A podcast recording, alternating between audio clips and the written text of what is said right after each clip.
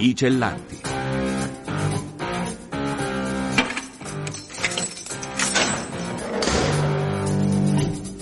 Liberi di raccontare storie dal carcere. Amici radioascoltatori, ben ritrovati da Roberta Barbi. Apriamo questa nuova puntata dei Cellanti con un evento che si sta svolgendo proprio in questa domenica 1 ottobre presso lo Spazio Fenum di Milano. Si tratta del forum intitolato Io sono periferia, organizzato da Catena in Movimento, Onlus, nata qualche anno fa da detenuti ed ex detenuti della casa circondariale di Bollate a Milano. Molte le personalità invitate a parlare di temi cari al carcere, su tutti la multiculturalità presente negli istituti italiani italiani e la marginalità. Tra questi Francesco Maisto, garante dei detenuti di Milano, Cosima Buccoliero, direttrice della casa circondariale di Monza, Matteo Zilocchi, giornalista dell'ufficio stampa di Bollate e Simona Gallo, funzionario giuridico pedagogico del Ministero della Giustizia. Nel corso dell'evento è stato illustrato anche il progetto Voci di Periferia, dedicato ai giovani residenti nei quartieri più difficili della città che attraverso la musica e il canto possono raccontare le loro storie ed è stata presentata l'ultima maglietta del marchio marchio Los Muros, finalizzata alla promozione dell'inclusione sociale. Ma ascoltiamo dalla voce di Lor Lor, fondatore e project manager di Catena in Movimento, come è nata l'idea di organizzare questa giornata.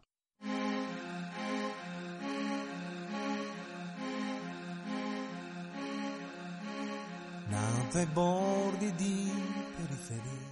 Io sono periferia, è stata un'idea che è nata quando abbiamo percepito che il carcere continua a restare quella struttura costruita dietro un muro anche non visibile ma molto percepibile che è la periferia di ogni città. Uno dei temi principali di discussione della giornata è la multiculturalità che è presente in tutte le strutture d'Italia. Secondo lei questa in carcere solleva muri o li abbatte? Io sono stato ospite al carcere di Volate per un po' di anni, quindi ho potuto percepire, vivere da vicino, in prima persona, come la multiculturalità in certi casi, in certi momenti, aiuta a costruire questi muri tra gli stessi soggetti che sono ospiti all'interno di un carcere. Tantissime altre persone con lingue diverse, con culture diverse, si ritrovano a convivere e questo in qualche maniera non aiuta a proseguire sia il lavoro di rieducazione per creare un nuovo percorso di vita al di là della carcerazione. Un altro tema all'ordine del giorno è il carcere come periferia cittadina. Ci sono i volontari, ci sono molte iniziative che gettano un ponte tra il dentro e il fuori, ma bastano? La realtà carceraria oggi è più vicina al concetto di inclusione o esclusione sociale? Non solo il carcere, ma altre realtà continuano a rimanere al di là della periferia. Il carcere continua ad essere quel cosiddetto problema al quale non mi appartiene, però questo purtroppo non ne sta aiutando assolutamente. La vostra Onlus nasce nel 2020 ed è costituita da detenuti ed ex detenuti, quindi persone che il carcere lo conoscono bene. Partendo da questo presupposto avete puntato sul lavoro, perché? Il lavoro rende libere le persone, questo è uno dei pilastri fondamentali della legge Smurali, ad esempio, che è una legge che promuove la inclusione socio-lavorativa dei detenuti attraverso una serie di dispositivi che vengono a favorire sia il detenuto ma soprattutto alle aziende che decidono, che accettano, che, che seguono questo principio e includono all'interno del loro organico lavorativo persone in misure di detenzione, sia in carcere o anche in arresti domiciliari. E quindi il lavoro sì è quell'instrumento che aiuta, getta le basi per poter ricrearsi un nuovo percorso di vita per tutte quelle persone che hanno avuto subito questo problema diciamo di detenzione. Catena in Movimento non dimentica i più fragili tra i fragili. Per sei mesi avete ospitato tre donne in fuga dalla guerra in Ucraina e ancora oggi lavora con voi una donna del Bangladesh vittima di violenza domestica. Vorrei condividere il piacere e la felicità che abbiamo vissuto e che stiamo vivendo noi come Catena in Movimento. Cioè noi detenuti siamo quella, una di quelle categorie categorie più segnalate come non solo i rigetti di una società, ma anche coloro che hanno bisogno di un aiuto. Catena Movimento non ha cercato per se stessi il meglio, quindi cerco lavoro per me, ho bisogno di un, di un spazio abitativo per me. Abbiamo fin dall'inizio cercato di guardare sì i nostri problemi, i nostri bisogni, ma soprattutto i bisogni di altre categorie. Adesso abbiamo appunto accolto queste tre donne dell'Ucraina che hanno delle abilità sartoriali e siamo riusciti ad accoglierli e ospitarli all'interno della nostra cooperativa per sei mesi. Hanno lavorato con noi. Siamo riusciti anche attraverso le istituzioni a trovare per loro anche un spazio abitativo. Le, questo ha dato l'opportunità ad accogliere un'altra donna che è ancora con noi e lei proviene dal Bangladesh, è una donna lavoratrice, una donna che ha subito queste, queste violenze domestiche, è una struttura protetta in questo momento, ma lavora con noi integrata nel nostro gruppo. Le sue giornate sono giornate quotidiane di lavoro, ma anche piene di socialità, di integrazione con gli altri soggetti che sono catene in movimento. Dove non ci torno quasi più e andiamo a Varese. Nella casa circondariale della città nel corso dell'estate si è svolto un progetto chiamato Espressione per immagini, volto a far emergere i pensieri e le emozioni più profonde degli ospiti dell'istituto, soprattutto in una stagione difficile in cui la lontananza dagli affetti si fa più forte. Il progetto è nato dalla collaborazione tra la direzione della casa circondariale e l'Università dell'Insubria di Varese ed è stato guidato da una studentessa del corso di laurea in educazione professionale, Irene Mainardi, ed è proprio lei a raccontare ai nostri microfoni questa esperienza. Ascoltiamola.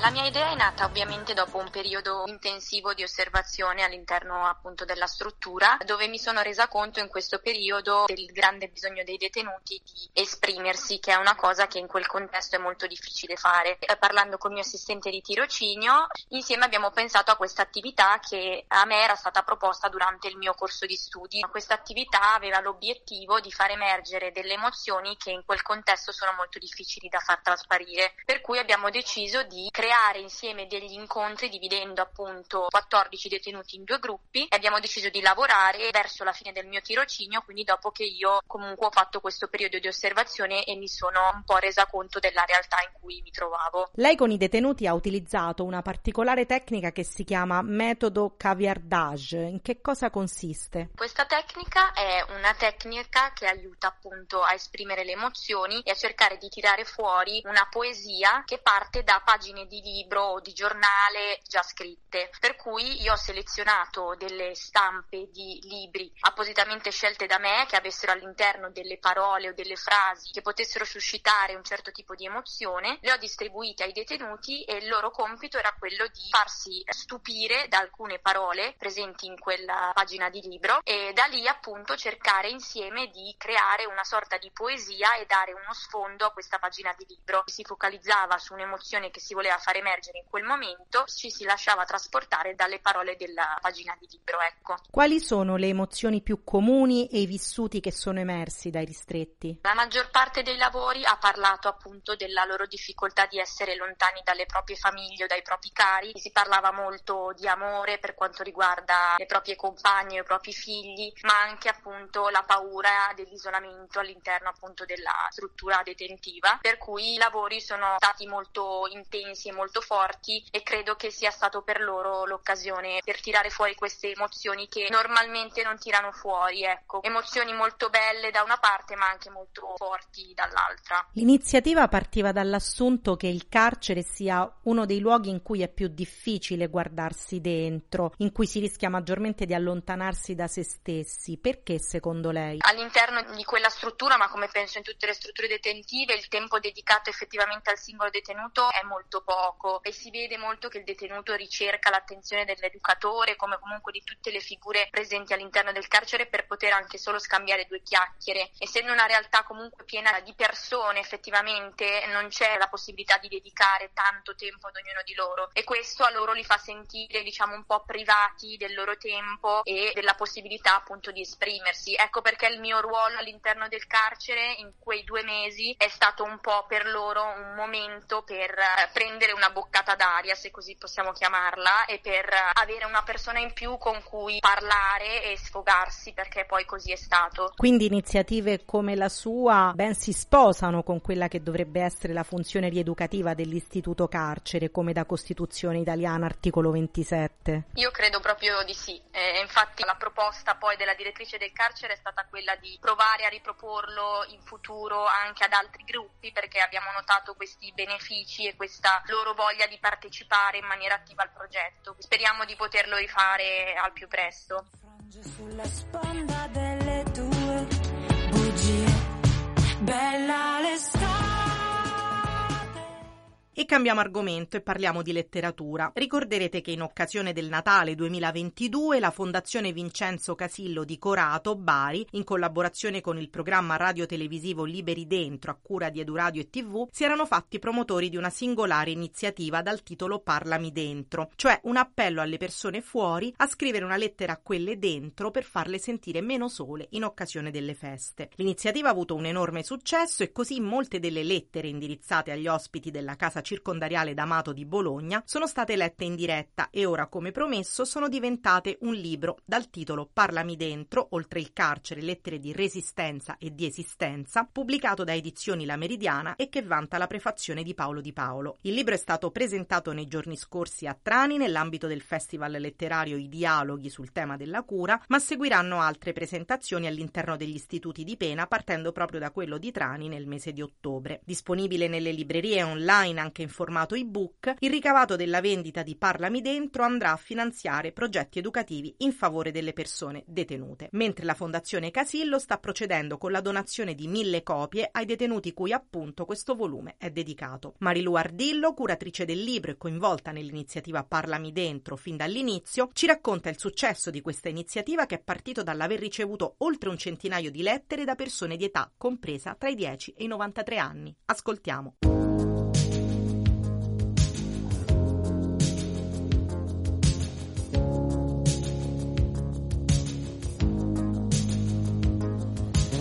Stato bellissimo ricevere più di 100 lettere. Questo libro poi si è scritto da solo perché è venuta fuori un'emergenza di raccontare e quindi io ho semplicemente provato ad assecondarla. Il fatto che abbiano partecipato in tanti, da case, scuole, camper, teatri, case di cura e anche da altre celle di altre case circondariali, ha dimostrato che poi non esiste in realtà un tempo giusto o adatto per sentire il desiderio di stabilire una connessione. Tra le firme di queste lettere troviamo pazienti oncologici, giovani bullizzati, disabili, addirittura una suora in pensione. Che riflessione fare su questa umanità accomunata dal desiderio di scrivere senza giudicare? Eh, io penso che questa sia stata un'occasione per tutti per mettere in condivisione le proprie paure, il proprio senso di solitudine, anche per disegnare, fotografare, quindi tornare a sentirsi stimolati in un atto creativo e generativo. Certo alcuni hanno sperimentato sperimentano una sofferenza del corpo nella malattia e la sofferenza anche dell'impossibilità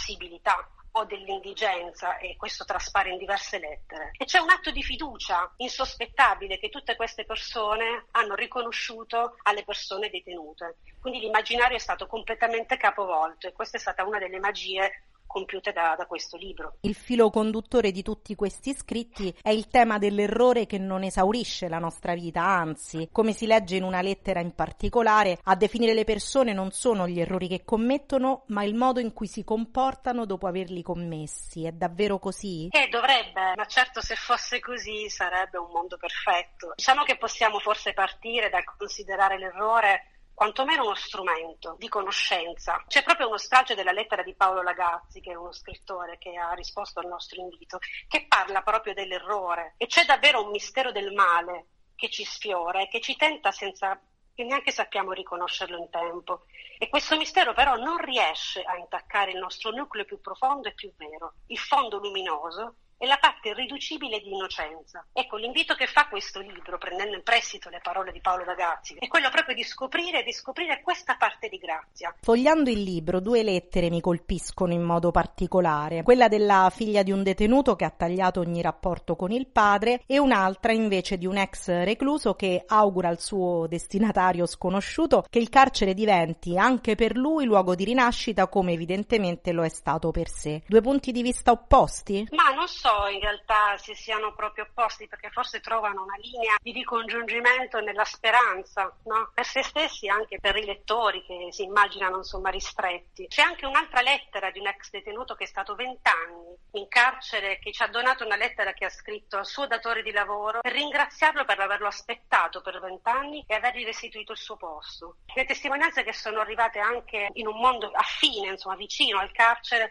sono comunque delle testimonianze di speranza, anche se la figlia ha spiegato perché ha rotto i rapporti con suo padre, però ha anche raccontato come ha fatto a rinascere nella sua vita, nella realizzazione della sua vita, nonostante la sofferenza di questa mancanza. E a proposito di figli, ci sono anche lettere di giovanissimi ragazzi, studenti delle scuole superiori che hanno partecipato senza pudore e senza paura. È un bel segnale del futuro che ci aspetta? Secondo me sì, perché tutti questi giovani che hanno scritto tanto hanno dimostrato di avere a cuore la scrittura. Poi sono messaggi completamente scevri da qualunque tipo di giudizio, sono messaggi liberi di vicinanza, di empatia e anche di, di profondità, di maturità.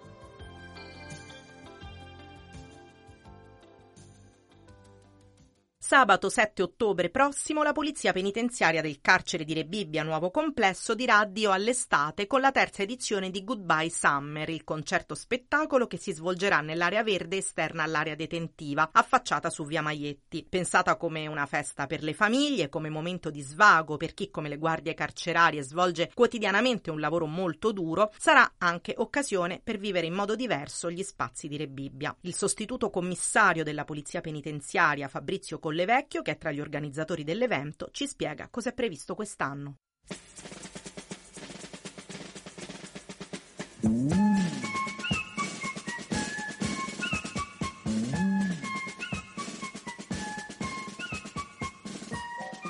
Ci sono delle novità, i gruppi che si sono esibiti l'anno precedente quest'anno presenteranno singolarmente gli EP, una compilation di sei brani inediti. Il primo che si esibirà è i 140-100, sono nati da questa sala musica Gambini, nata all'interno del nuovo complesso e che piano piano sono cresciuti questi brani, queste parole attraverso le proprie emozioni fino a quando diventarono un'amalgama e adesso presenteranno questo EP. La stessa cosa accadrà con la Selvaggio Band che prende nome dall'omonima persona che le canta, quindi ha scritto questi testi lui anche presenterà un EP sempre di un sei brani. La novità sarà anche la presenza di Enrico Paris che proviene da Zelig, è un personaggio comico che anche lui farà la sua parte sul palco. Ci sarà anche per finire un karaoke finale con tutte quante le persone dove parteciperanno proprio esclusivamente tutti quanti. Novità e ritorni una festa pensata anche per le famiglie, no? Una festa pensata soprattutto per le famiglie, perché alle famiglie noi mostriamo proprio quella diversità che sta al di là della divisa. Noi facciamo queste cose perché nascono dal cuore, nascono da quelle persone che anche hanno un sentimento, non so solo le guardie carceri di una volta, ci sono delle persone che al di là di tutto hanno anche questa possibilità di esprimersi e di sfogarsi su queste cose, no? perché la musica comunque accomuna tutti. Parteciperanno anche detenuti alla vostra festa? Festa? Gli ospiti partecipano sì, nel senso che loro hanno avuto tanto a che vedere con la costruzione del palco, le luci, loro che lavorano ci danno una grossa mano e sono detenuti che noi chiamiamo ospiti, ci piace chiamarli così, che sono veramente persone fidate, cioè sono poi veramente quelle persone che in realtà hanno avuto un ripensamento sul loro passato e perché hanno, li hanno condotti in carcere. L'evento si svolgerà in un'area verde che è esterna rispetto all'area detentiva vera e propria, ovviamente importante, ma in un certo qual modo è simbolica. Perché organizzare una festa proprio lì? La festa è proprio lì perché se dovessimo averla organizzata all'interno di un'area verde, all'interno di un istituto proprio dove è chiusa, non potremmo far vedere gli effetti alle persone che non entrano nel carcere. Entrare nel carcere bisogna avere dei requisiti, bisogna avere dei permessi speciali, bisogna essere persone che debbono entrare per uno scopo. Invece noi mettiamo prima dell'istituto questo evento proprio per far notare anche chi non entrerà mai in carcere. Sappiamo che molti agenti che non sono di Roma vivono in caserma all'interno del carcere. L'obiettivo di questa serata è anche far vivere loro questi spazi in maniera diversa? Sì, anche quello è un modo come per farli evadere, come si dice, loro, la loro quotidianità che abitando fuori la regione del Lazio sono costretti comunque a rimanere qua 5, 6, 7 giorni, addirittura anche 10, per poi rivedere la famiglia a distanza di tempo. Quindi questi sono quei momenti che comunque loro trovano una sorta di svago e uno stare insieme al di là di quello che sia una semplice cena. Per un lavoro usurante come il vostro, eventi come questi costituiscono una boccata d'ossigeno rispetto alla quotidianità? Certo, sono proprio il nostro ossigeno, è quello che ci fa riprendere da tutto quello che ci succede di brutto all'interno di un istituto. Posso dire che in un istituto succedono cose belle, le uniche cose belle che io vi ricordo sono magari i matrimoni tra detenuti e persone esterne, ma di bello ahimè mi rimane difficile dirlo che succede qualcosa. Viva le feste, sei un anno, più.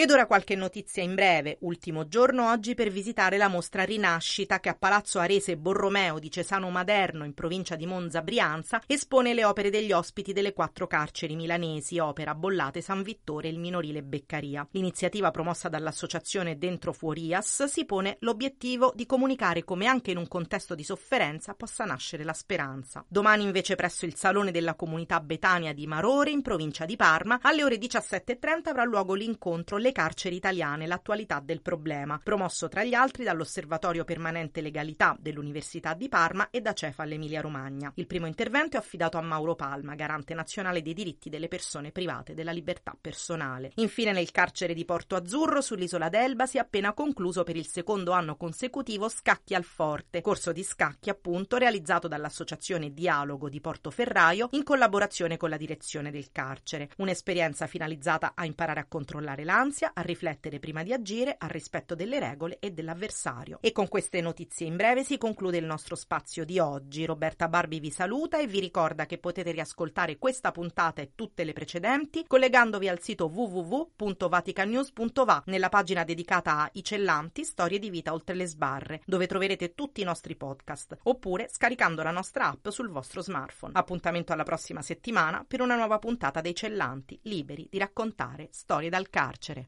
I Cellanti.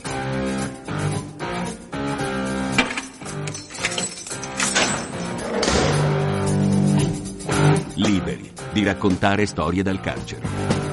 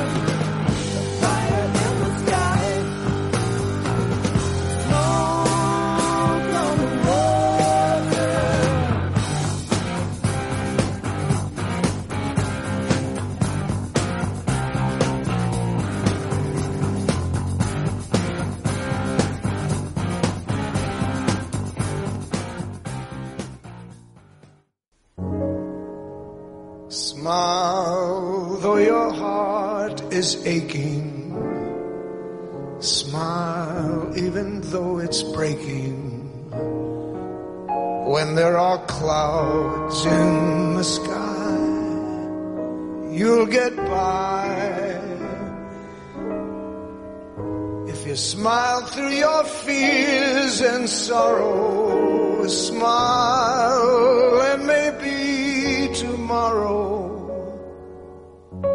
You'll see the sun come shining through for you.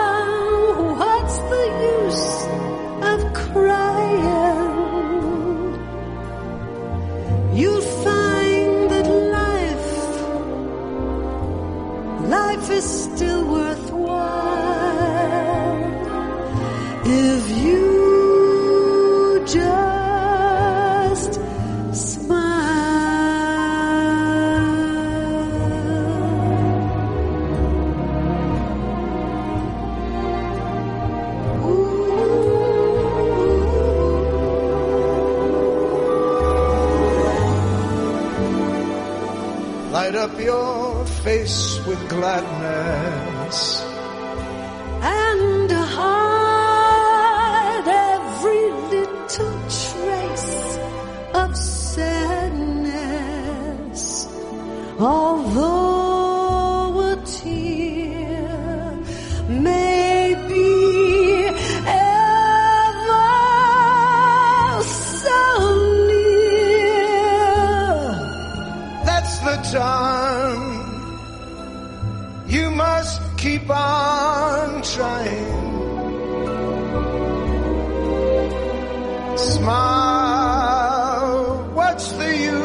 of crying.